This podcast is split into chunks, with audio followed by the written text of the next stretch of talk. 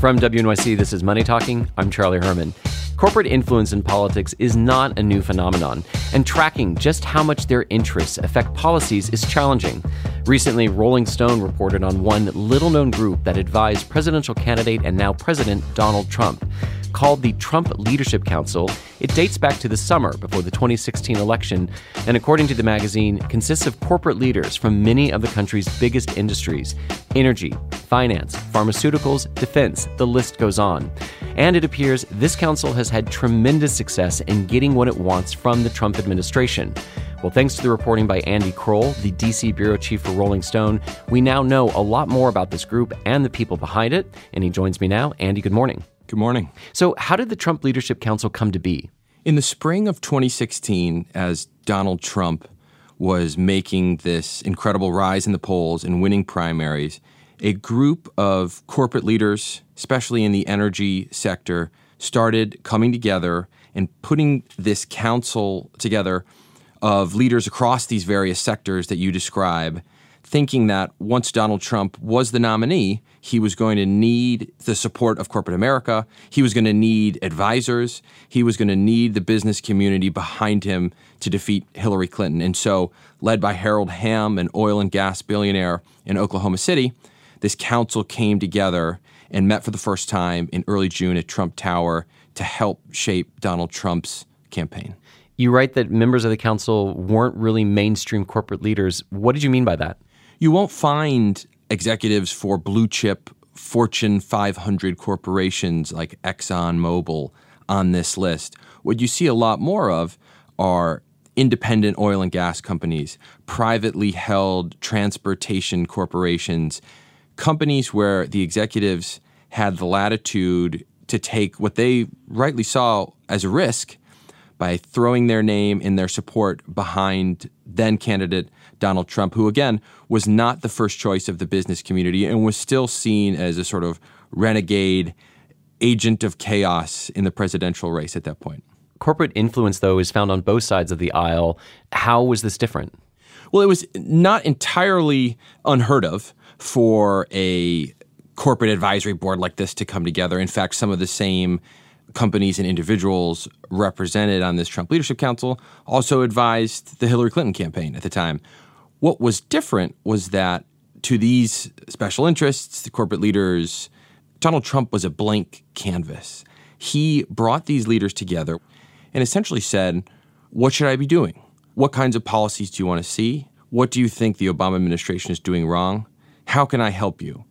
And again, that's not totally unheard of for a presidential candidate or a presidential nominee. But for Trump, he really didn't have a policy platform. He was looking to fill in his policy platform. He was looking directly to these industries, to these corporate leaders, that he would, if elected president, would regulate, would oversee for advice and for direction. And that is not something you see with a typical presidential candidate. You know, and the Trump administration has been very active about repealing regulations that were passed during the Obama administration.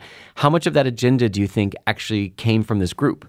That was the number one piece of advice the members of the Trump Leadership Council gave to then candidate Trump and continued to avi- advise him even after he was elected. Everyone I talked to for this story, without exception, said that the number one complaint with the Obama administration was that they were strangling the oil and gas industry or transportation or agriculture with regulation. And that if Trump could do one thing, it would be to cut away these regulations. And that is the thing he has prioritized from day one as president. And and so what have been some of the real world consequences of what people on this council wanted and the effect that it's having in American society? Yeah, you can go down the list of industries that were represented on this Trump Leadership Council. So take the banking and finance sector. Their big ask was these post crash financial regulations, largely the Dodd Frank law, are strangling our business. They're onerous. We want you to trim away at them.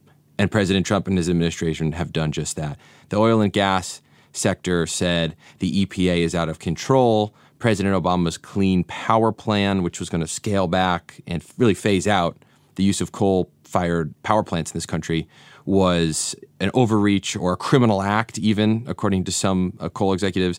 That needed to be rescinded. In terms of manufacturing, there were some steel leaders who were on this council who said that the United States had been bullied and bowled over by China, and that China was unfair, using predatory practices, and that if elected, President Trump should get aggressive with the use of tariffs and with the use of other mechanisms to go at China and try to bring them to the negotiating table. And all of these things have come to fruition uh, in the first two and a half years of this presidency. So, what did Harold Hamm, the, the person who helped pull this council together, what has the White House said in response to your reporting? The White House didn't want to comment for the story. Harold Hamm also did not respond to comments for the story. I talked to a number of people who knew Harold Hamm. The picture they painted for me was of a really influential and successful business leader with his oil and gas company, and again, a pioneer in extracting oil and gas out of the ground.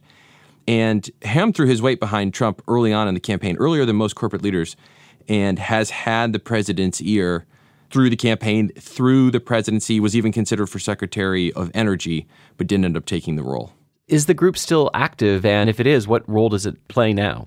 So the Trump Leadership Council itself is not still active. It faded away, as so many of these corporate advisory boards do, once the candidate wins the election and becomes the president.